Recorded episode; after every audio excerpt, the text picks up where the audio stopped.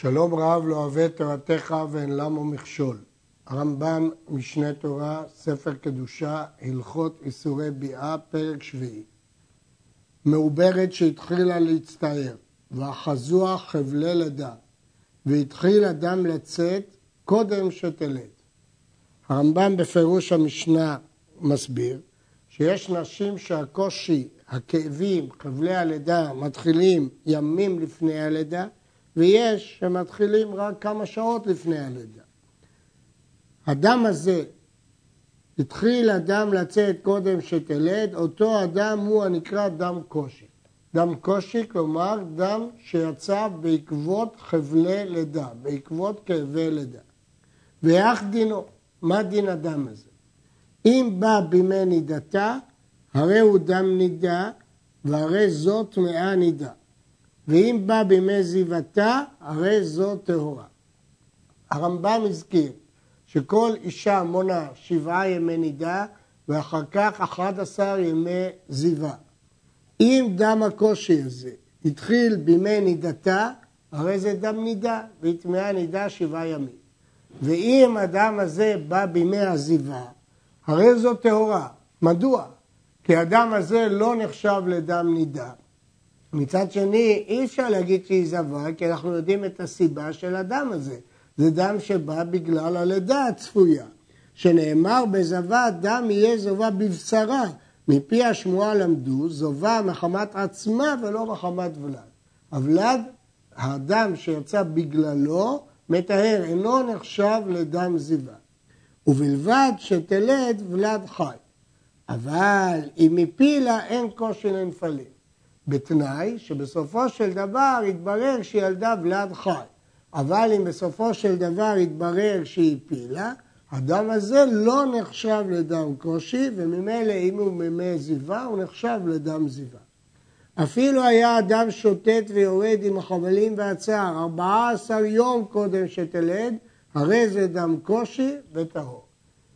ישנה מחלוקת תנאים, כמה זמן יכול להיות קישויה של אישה, בלשון המשנה ובלשוננו, כמה ימים לפני הלידה הגיוני שהדם שיוצא הוא מחמת הלידה הצפויה, חמת הכאבים של הלידה הצפויה. וההלכה שפוסק הרמב"ם שהיא שתי שבתות. זה דעת רבי יוסף ורבי שמעון, בגלל שזה דעת שני תנאים, פסק הרמב"ם כמותם, שזה שתי שבתות, כלומר 14 יום קודם שתלד. אבל אם התחיל אדם קודם הלידה ב-15 יום או יותר, הרי זה דם זיווה והרי היא יולדת בזוג. אם הדם יצא 15 יום לפני הלידה, וכמובן אם יותר, ברור שזה לא מחמת הלידה הצפויה, זה לא דם קושי, ואם זה בימי זיווה, היא יולדת בזו וצריכה שבעה נקיים. יש להדגיש שהיא יולדת בזוב רק אם היא ראתה שלושה ימים, אבל אם היא ראתה רק יום אחד לפני הקושי, אז היא יולדת בזוב אמנם, אבל היא זבה קטנה, היא לא זבה גדולה. כלומר, היא לא צריכה לשמור שבעה נקיים, אלא יום כנגד יום. זאת דעת המגיד משנה כאן, שמה שכתב הרמב"ם, 15 יום או יותר איזה דום זיווה, זה לא תמיד זיווה גדולה, תלוי. אם יש שלושה ימים, היא זבה גדולה, ואם יום אחד לפני דם הקושי, היא זבה קטנה. אבל בתוך 14 ימים היא לא זבה גדולה ולא זבה קטנה, זה דם קושי והוא טהור. במה דברים אמורים? בשלא פסקו הצירים והחבלים והצער, אלא מתקשה והולכת עד שילדה. התנאי הוא שהאדם הוא רצוף, הכאבים, הקושי רצופים עד הלידה. אבל אם ראת דם שלושה ימים או יותר בימי זיוותה בצער וחבלים, ופסק הצער, ורווח לה מן החבלים אחר השלושה ימים, ועמדה בנחת ארבע ועשרים שעות או יותר, אף על פי שלא פסק הדם, ואף על פי שחזר הצער והחבלים אחר ארבע ועשרים שעות, הרי זו זבה. שאילו היה אדם מחמת הוולד, לא פסק הצער ולא החבלים, ואם ילדה אחרי כן, הרי זו יולדת בזו. נדגיש. הרמב"ם אומר, יכול להיות שהקישור יהיה 14 יום, ואנחנו מניחים שהאדם הוא בגלל הלידה הצפויה. זאת בתנאי שהיא מרגישה כאבים וחבלי לידה בכל ה-14 יום האלה. אבל אם מעת לעת, דהיינו 24 שעות או יותר, היה הפסקה של הכאבים וחבלי הלידה. זה נקרא בלשון הגמרא שופי, רגיעה. אם 24 שעות היה רגיעה מהכאבים, מחבלי הלידה, אם כן יתברר שהאדם שראתה לפני כן, הוא לא דם מחמת הלידה הצפויה. כי אם זה היה מחמת הלידה הצפויה, מדוע פסקו הכאבים במשך 24 שעות? ומכאן שאדם שראתה לפני כן הוא דם זיווה, ואם הוא היה שלושה ימים בימי זיוותה, אז היא זבה גדולה ויולדת בזו. ג. ראת יום אחד בלא צער, ושניים בקושי וילדה, או שניים בלא צער, ויום בקושי וילדה, או יום בקושי, ויום בלא צער, ויום בקושי וילדה, אינה יולדת בזו. אם היא ראתה יום אחד בלי צער, בלי כאבים, ושניים בקושי ובכאבים, והכאבים הם סמוכים ללידה, או שניים בלא צער, ויום בקושי וילדה, או יום בקושי ויום בלא צער, ויום בקושי, כלומר בשלושת המקרים הכאבים הם סמוכים ללידה, אינה יולדת בזו, היא לא נחשבת יולדת בזו. אבל אם ראת יום אחד בקושי, ושניים בלא צער וילדה, כלומר, סמוך ללידה היו לה שני ימים שלא היו לה כאבים, או שניים בקושי ואחד בלא צער וילדה, או יום אחד בלי כאבים, או יום בלא צער ויום בקושי ויום בלא צער וילדה, הרי זה, זו יולדת בזו, זה הכלל. קושי הסמוך ללידה, אין זו יולדת בזו. שופי הסמוך ללידה, הרי זו יולדת בזו. כלומר, אנחנו רוצים לברר האם אדם הוא מחמת הזוב או שאדם הוא מחמת הקושי. ולכן בכל המקרים האלה, אם האישה התחילה לראות דם בימי זיוותה, בשלושה ימים הסמוכים ללידתה, אם סמוך ללידתה היא ילדה בקושי, אנחנו תולים את הדם מחמת חבלי הלידה. אבל אם סמוך ללידתה היא הייתה בשופי, אין זו יולדת בזוב. ה. Hey, כיצד דין יולדת בזוב? אמרנו כמה פעמים את הביטוי שהיא זבה ויולדת בזוב. מה פירוש יולדת בזוב? צריכה לשב שבעת ימי נקיים וטובלת לערב, ואחר כך תהיה מותרת לבעלה, ואחר כך יהיה לה דם תואר. מה פירוש? האישה הזאת היא גם יולדת וגם זבה.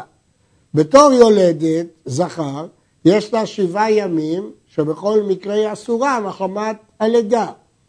מצד שני, בתור זבה היא צריכה שבעה ימים נקיים ואפשר לשלב את אותם ימים. כלומר, היא צריכה לספור שבעה ימי נקיים וטובלת לערב. לכאורה הרי זבה טובלת ביום השביעי. למה היא טובלת בערב? כי היא גם יולדת, ויולדת דינה כנידה שטובלת לערב. ואחר כך תהיה מותרת לבעלה, ואחר כך יהיה לה דם טוב כמו כל יולדת. ומביאה קורבן זבה וקורבן יולדת, כי היא גם זבה וגם יולדת. לפיכך, אם ילדה זכר, אפילו פסק הדם ביום הלידה, סופרת שבעה ימי נקיים וטובלת. בכל מקרה, היא צריכה לספוג שבעה נקיים מכיוון שהיא יולדת בזוב. וכיוון שהיא ביולדת לזוב, היא צריכה להביא, אה, לספוג שבעה נקיים. ואם ילדה נקבה וספרה שבעת נקיים, ושלמו עם ארבע עשר שלידה או לאחריהם, הרי זו טובלת ומותרת לבעלה. ואם שלמו ימי הסירה בתוך ארבע עשר, אז אסורה לבעלה עד ליל חמישה עשר. נסביר. האישה הזאת יש לה שני דינים. היא גם זבה, ולכן בכל מקרה היא צריכה לספוג שבעה נקיים. והיא גם יולדת, ואם היא זכר היא טמאה שבעה ימים, ואם היא ילדה נקבה היא צריכה לספור ארבע עשר ימים. כיוון שהיא גם זבה וגם יולדת, זה תלוי במציאות. אם הצליחה לספור שבעה נקיים יחד עם השבעה הימים הראשונים לזכר, אז היא טובלת האלה והיא טהורה. אבל אם זה נקבה, בכל מקרה היא צריכה עוד שבוע. כיצד? הרי שראת דם שלושה וספרה שבעה ימי נקיים, הרי עשרה. עדיין היא אסורה עד ליל חמישה עשר, למרות שכבר ספרה שבעה ימי נקיים והיא לא זבה, אבל היא יולדת נקבה, שהיא אסורה ארבע עשר יום. שכל ארבע עשר היא כנידה, ולכן היא טובעת לערב כמו נידה. ולמה אין מצליחים את היולדת בזוב לספירת שבעה אחר שבעה שזכר ואחר ארבעה עשר שנקבה? שואל הרמב"ם את שאלת הגמרא, מדוע שלא נאמר שהיא תספור קודם את כדין יולדת, שבעה לזכר וארבעה עשר נקבה, ועליהם היא תוסיף את הספירת שבעה נקיים? לא כך. מפני שימי לידתה וימי נידתה שאינה רואה בהם, עולים לה לספירת שבעה כמו שהתבהר. מחלוקת בתלמוד, וכך פוסק הרמב"ם להלכה, שמחשיבים גם את ימי הלידה וגם את ימי הנידה לספירה בתנאי שהם נקיים, כמובן. הלכה ז' יולדת בזוב שלא פסק דמה, אין לה דם תואר, כיוון שהיא לא סופרת שבעה נקיים, כי כל הזמן יורד דם, עדיין היא לא מגיעה לדם תואר, אלא כל דם שתראה כדם זיווהו. אבל אם ספרה שבעה ימי נקיים, ושלמו ארבע עשר של נקבה וטבלה, ואחר כך ראה דם בתוך ארבעים שזכר ושמונים של נקבה, הרי זה דם תואר כמו כל יולדת. הרמב"ם פוסק שדווקא אם טבלה יש לה דין של דם תואר, וזה כדעת בית הלל. לפי דעת בית שמאי, אף אם לא טבלה, אם סברה שבעה נקיים, דמי הטהורים. אבל הרמב"ם פוסק כדעת בית הלל ולא כדעת בית שמאי, ולכן דווקא אם היא טבלה, דמי הטהורים. נדגיש שהביטוי עידן תואר הוא לפי ימי התלמוד, אבל אחרי תקנת הגאונים אין לנו בימינו דם תואר, וכל דם שתראה יולדת מתייחסים אליו כדם אסור. הלכה ח' ספרה שבעת ימי נקיים ולא טבלה, ואחר כך ראת דם, הרי זו טובלת ומותרת לבעלה מיד, שכל ימי תואר אינם ראויות לא לנידה ולא לזיבה, אבל עצמו של דם טמא ומטמא כדין דם הנידה עד שתטבול. מה הדין? אם האישה ספרה שבעה ימי נקיים והסתיימו גם ימי עזיבה וגם ימי טומאת הלידה, דהיינו טומאת נידה, אבל היא לא טבלה. ואחר כך היא ראתה דם, זה בעצם דם טוהר. הרי זאת טובלת ומותרת לבעלה מיד. היא צריכה לטבול, כי היא לא טבלה, אבל היא מותרת לבעלה מיד, שכל ימי תואר אינן ראויות לא לנידה ולא לזיווה, כיוון שזה דם טוהר. עכשיו, אמרנו קודם בהלכה הקודמת שיש מחלוקת בית שמאי ובית הלל. האם צריך, דווקא אם טבלה זה דם טוהר. הכוונה לגבי הדם, לגבי האישה היא טובלת ומותרת לבעלה. אבל לגבי עצמו של דם, הרמב"ם פוסק, עצמו של דם טמא ומטמא כדין דם הנידה עד שתטבול.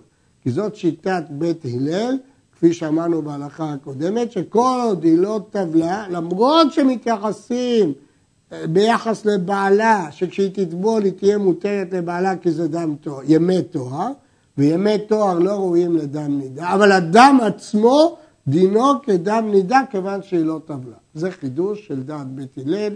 וכך פוסק הרמב"ם. היולדת נקבה, ואחר ארבעה עשר שלה נתעברה.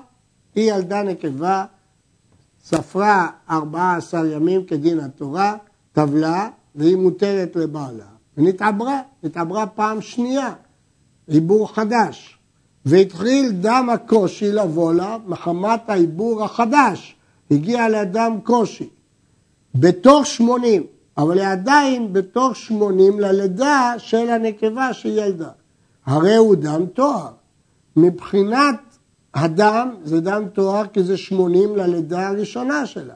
אף על פי שאין קושי לנפלים, למרות שהקושי הזה מעיד על חבלי לידה שהיא תפיל תכף, ואין קושי לנפלים, אז זה לא דם קושי, אבל זה דם תואר. שכל דמים שתראה בתוך ימי תואר, טהור הוא עד שתפיל לבלד. כיוון שהימים האלה הם בשמונים ללידה הראשונה, אלה ימי תואר, ולכן טהור עד שתפיל עוולה. וכשתפיל את הוולד החדש, תהיה טמאה לידה מחמת ההפלה החדשה. אם הפילה זכר, טומאת זכר, ואם הפילה נקבה, טומאת נקבה. הוא מונה ימי טומאה וימי מלות בוולד שני. ואפילו היו תאומים, והפילה יום אחד, והפילה אחר אחר כמה ימים, מונה לשני ימי טומאה וימי מלות. אנחנו לא אומרים שמתחילים למנות מהראשון, אלא זאת הפלה חדשה, ולכן מתחילים למנות ממנה ימי טומאה וימי מלות. הלכה י' זבה שפסק זבה והתחילה למנות שבעת ימי נקיים, כפי הדין. ובא לאדם קושי בתוך ימי נקיים. בתוך ספירת שבעת נקיים הרגישה חבלי לידה ודם של קושי. אינו סותר, וימי הקושי עולים לה למניין שבעה. דם הקושי הוא טהור, ולכן הוא לא סותר את השבעה נקיים, והיא יכולה להמשיך ולספור ולהחשיב את היום הזה כספור. וכן אם ילדה בשבעת ימי נקיים, אין הלידה סותרת. וימי הלידה עולים לה למניין שבעה. גם אם היא ילדה בשבעת ימי הנקיים, הלידה לא סותרת את שבעת ימי הנקיים, וימי הלידה נחשבים לה, אף על פי שהיא טמאה בהם, שנאמר, ואם טהרה מזובה, כיוון שטהרה מזובה, אף על פי שהיא טמאה טמאה אחרת, כגון טומאת לידה או טומאת נידה או טומאת צרעת, איזו סופרת בהם, ואין טומאות אלה וכיוצא בהם סותרים לספירה. יש פה חידוש גדול. היא סופרת שבעה נקיים, אבל הימים האלה הם לא נקיים. היא ראתה בהם דם קושי, לא משנה. זה עולה לה לשבעת נקיים, כי זה לא דם זיווה, זה דם קושי.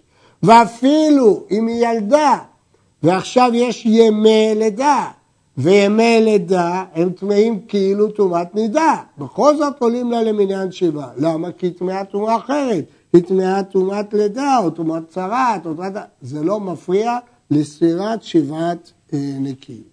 הדבר הזה כתוב בדברי הגמרא במסכת נידה. ודעת הרמב"ם שדם קושי הוא לא סותר ועולה. למה? כי זה דם טהור אפילו בשעת זיווה. כי זה לא דם שבא מחמת זיווה. וזה לא דומה לדם טוהר, שהוא מפריע כפי שראינו קודם, מכיוון שדם קושי הוא דם טהור. וגם הוא לא דומה לימי לידה שרואה בהם, כי בימי לידה שרואה בהם הם לא עולים ולא סותרים. נסכם. זבה שסופרת שבעה נקיים, ובתוך שבעת נקיים יש דם קושי, דם קושי הוא טהור לגמרי, הוא לא סותר והוא גם עולה לפי הרמב"ם. אותו דבר, אם הגיע לידה ויש ימי לידה, למרות שימי לידה טמאים טומאה, נידה, לא משנה, זה לא מפריע לשבעת נקיים. אבל אם היא תראה דם בלידה, או בדם תואר, אז נכון שזה לא סותר, כי זה לא דם זיווה, אבל זה ודאי לא עולה לשבעה נקיים. אז דם קושי הוא לא סותר ועולה לשבעה נקיים. ימי לידה הם לא סותרים ועולים לשבעה נקיים.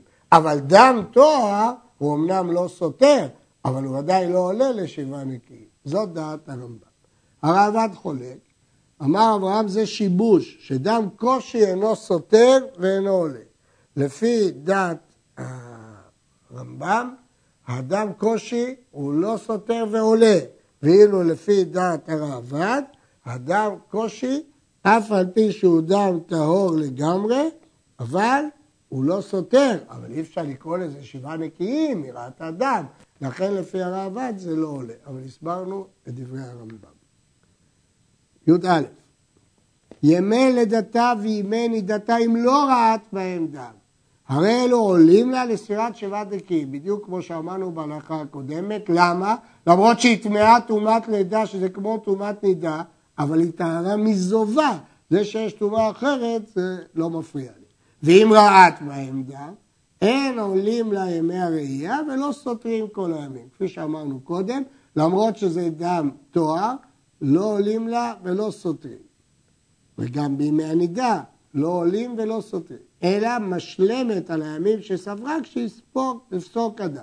כלומר, אם בלידה היא ראתה דם, כאן אי אפשר כבר להחשיב את זה לשבעה נקיים, אבל זה גם לא סותרים. אז אם היא ספרה שלושה נקיים, אחר כך ראתה דם לידה, אחרי שיפסוק הדם, משלימה ארבעה ימים נקיים. לא סותר ולא עולה. שאין סותר הכל, מתי ראיית דם סותרת את כל השבעה נקיים, אלא ראייה של זוב, אבל אלו סותרים יומן בלבד. כן, אה, למדנו את העקרונות, עכשיו לפי העקרונות האלה נראה דוגמאות. מאחר שתבין כל העיקרים שבארנו, יתבהר לך מה שאמרו חכמים, שאפשר שתראה האישה דם מן המקור יום אחר יום, 114 יום ולא תהיה זבה. למרות שאישה שרואה שלושה ימים בימי זיבתה היא זבה, יש אפשרות שהיא תראה 114 יום רצופים והיא לא תהיה זבה. כיצד? הנה החשבון. שניים לפני נידתה, אז היא לא ראתה שלושה ימים בימי זיווה, היא לא זבה גדולה. ושבעה ימי נידתה, בוודאי שהיא לא זבה בימי הנידה. ושניים לאחר ימי נידתה, אז זה עוד לא שלושה ימי זיווה, רק שניים. וארבע עשר קושי, הרגישה חבלי לידה שהמקסימום שלהם הם שבועיים, ושמונים של נקבה, שאמרנו שאלה דם תואר, ושבעה נידה, ושניים אחר ימי הנידה. אז אם כן, יש לנו פה מציאות המקסימלית של 114 יום רצופים שהיא לא זבה. למה? כי היא לא ראתה שלושה ימים בימי זיבתה. או שהיא ראתה בימי נידתה, או שהיא ראתה דם קושי, או שהיא ראתה דם תואר, או ששוב היא ראתה דם נידה, ולכן אין לה דין של זבה. עכשיו יש פה בעיה. שהרי שיטת הרמב"ם הייתה שהאישה סופרים לה תמיד שבעה ימי נידה ואחד עשר ימי זיווה. אם כן, מדוע פה אחרי שמונים של נקבה הרמב"ם מונה שבעה נידה? הגמרא מונה שבעה נידה, היה צריך להיות כבר ימי הזיווה.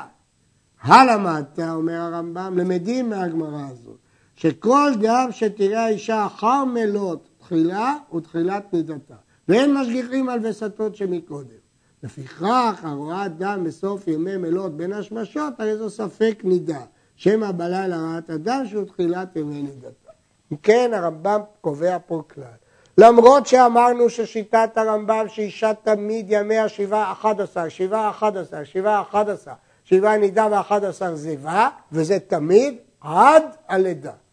בזמן הלידה נגמרים ימי מלות, 40 לזכר ו-80 לנקבה, היא חוזרת להיות נידה, בלי קשר לספירות הקודמות, ועכשיו מתחילה ספירה חדשה של שבעה ואחד עשר. אחרי הלידה, שבעה ואחד עשר. כמובן שזאת לפי שיטת הרמב"ם.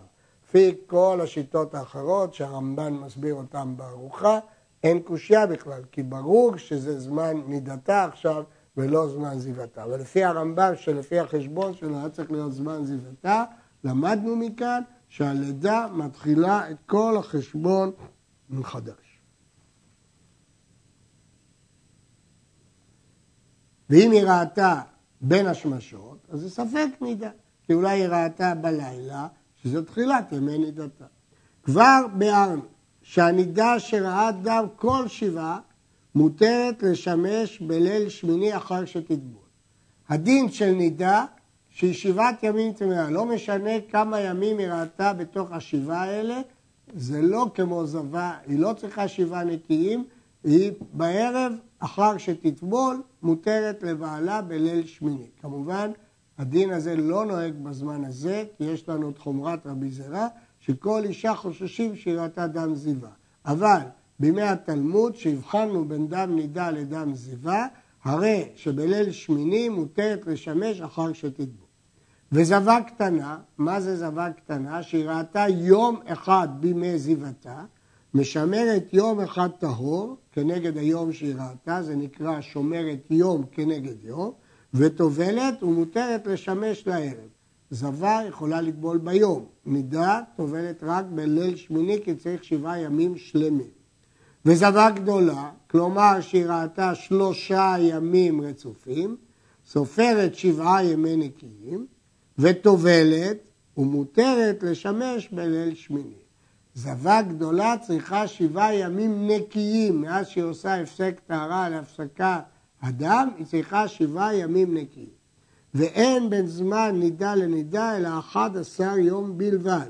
ובאותם 11 יום תהיה זבה קטנה אם היא ראתה יום או יומיים, או גדולה אם היא תראה שלושה ימים רצופים. ומאחר שתהיה זוכר כל אלו העיקרים, יתבהר לך זה שאמרו חכמים. עכשיו הרמב"ם מביא דוגמאות של הגמרא שהן תלויות בחשבונות של מקרים מסוימים, שכל החשבונות האלה נובעים מן העקרונות שלמדנו עד עכשיו.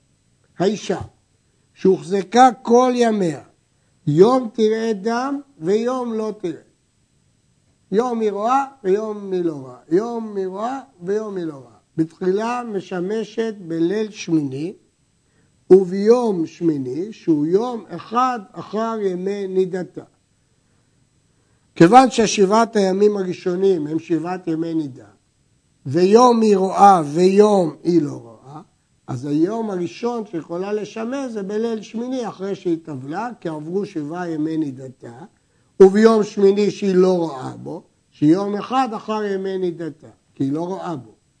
בימים הבאים היא כבר רואה שוב, ואלה ימי זיווה, ומשמשת בכל שמונה עשר יום ארבע לילות בלבד. ואינה יכולה לשמש בימים הטהורים, הרי יש יום שהיא לא רואה, שהיום הטהור הוא שמור ליום הטמא, כיוון שאלה ימי זיווה, והיא רואה יום אחד, היא זבה קטנה, היא צריכה לשמור יום כנגד יום. ומה זה היום? כל יום טהור הוא יום שמור כנגד יום טבע, אבל מיד לאחריו היא שוב רואה. לכן היא לא יכולה לשמש אלא ארבע לילות בלבד.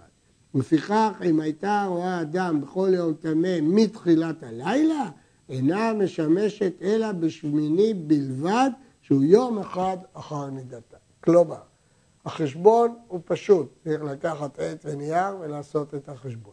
שבעת ימי נידתה, כל דמים שהיא תראה, לא משנה כמה ימים, היא אסורה כל השבעה. אחר כך היא טובלת בליל שמיני, אם היא לא ראתה, היא מותרת. למחרת, אם היא לא ראתה, היא מותרת. למחרת כשמתחילים ימי זיווה, אז אם היא ראתה יום אחד, היא זבה קטנה, וצריכה לשמור יום כנגד יום. עוברים ה-11 יום, כן? אז אה, אחר כך היא חוזרת לימי נידה.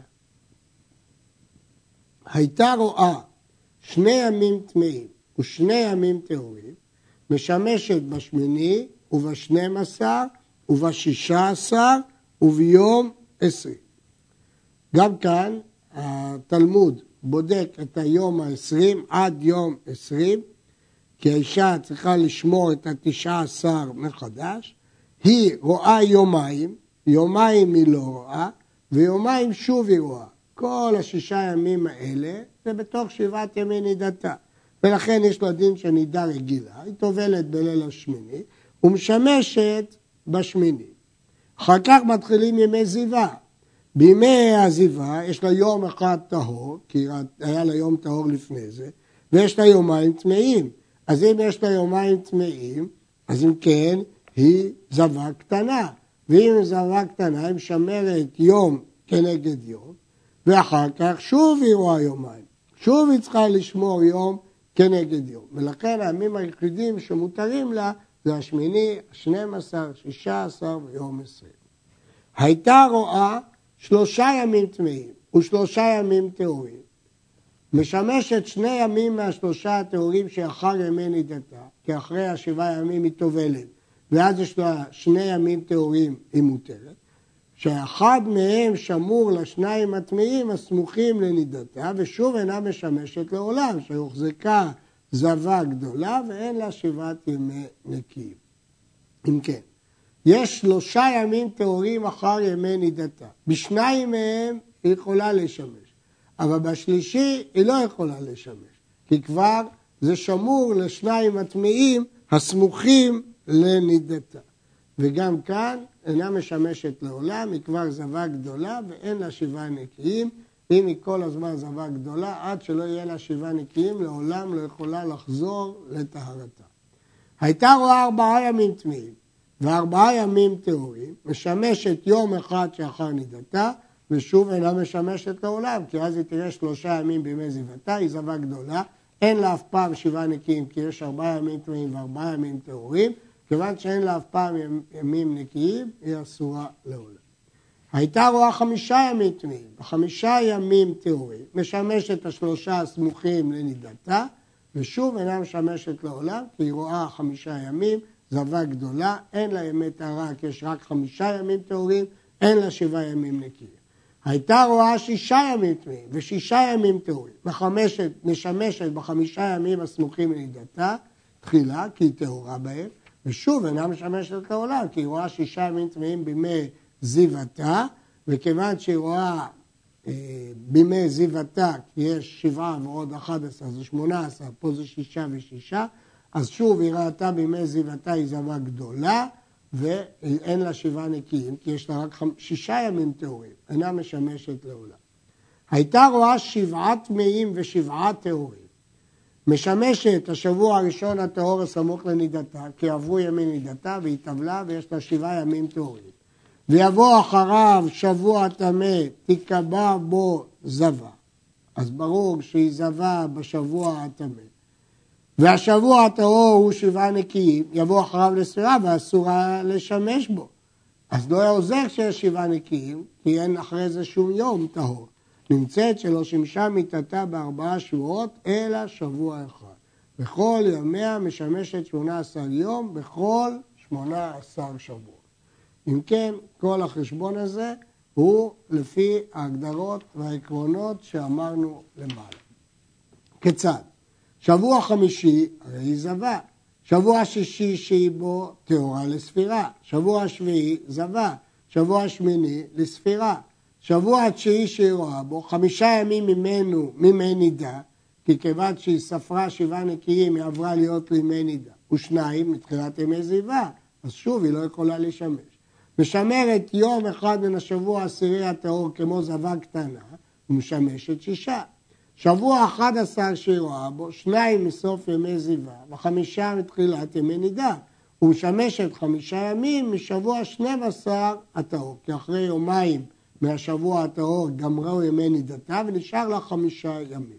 שבוע שלושה עשר זבה, שבוע ארבע עשר לספירת שבעה נקיים, וכן שבוע חמישה עשר זבה, שבוע שישה עשר לספירה, שבוע שבע עשר זבה, שבוע שמונה עשר לספירה וסופרת על דרך זו לעולם. נמצאת האומר שבכל שמונה עשר שבועות משמשת שמונה עשר יום. בכל המקרים האלה אין חידוש, כולם הם יישום פשוט של העקרונות שלמדנו קודם, ימי נידה וימי זבה, ואם אדם יושב עם טבלה יכול לחשב את כל המקרים האלה בפשטות.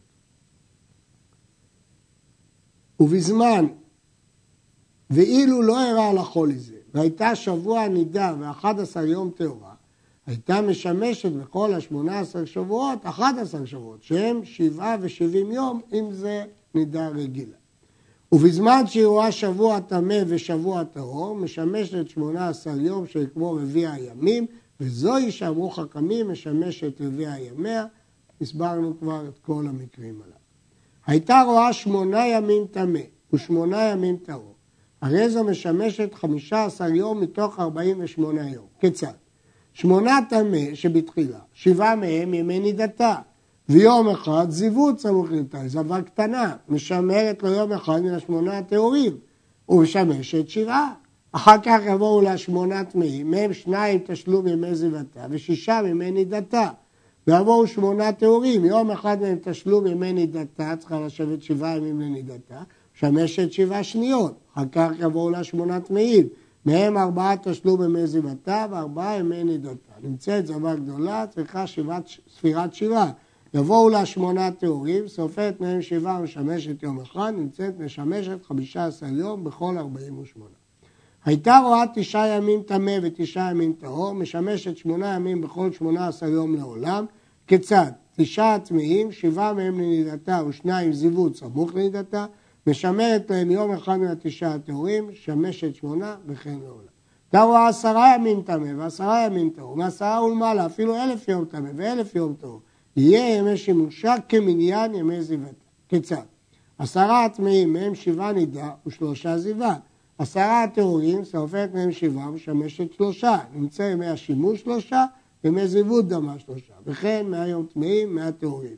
המאה הטמאים, שבעה מהם נידה, שלושה ותשעים זיוות. המאה הטהורים, שבעה מהם לספירה, שלושה תשעים ותשמוש, וכן אלה, וכן כל מניין ומניין על דרך זו. את כל החשבונות האלה אפשר לעשות בטבלה, אבל נחזור על העקרונות הפשוטים. מידה, בין שראתה יום אחד, בין שראתה בכל שבעת הימים, כל שבעת הימים היא טמאה, טובלת בליל שמיני ומותרת אם היא לא ראתה. אחרי שבעת ימי נידה מגיעים ימי זיווה. אם היא ראתה יום או יומיים, היא שומרת יום כנגד יום, זוהי זווה קטנה, ואחר כך היא מותרת. אם היא ראתה שלושה ימים, היא זווה גדולה, וצריכה ספירת שבעה נקיים. אם יש שבעה נקיים, אחר כך היא טובלת ומותרת לערב. אם אין שבעה נקיים, היא אסורה לעולם עד שיהיה לה שבעה נקיים. אלה הם אה, העקרונות שהם קבועים כפי שראינו.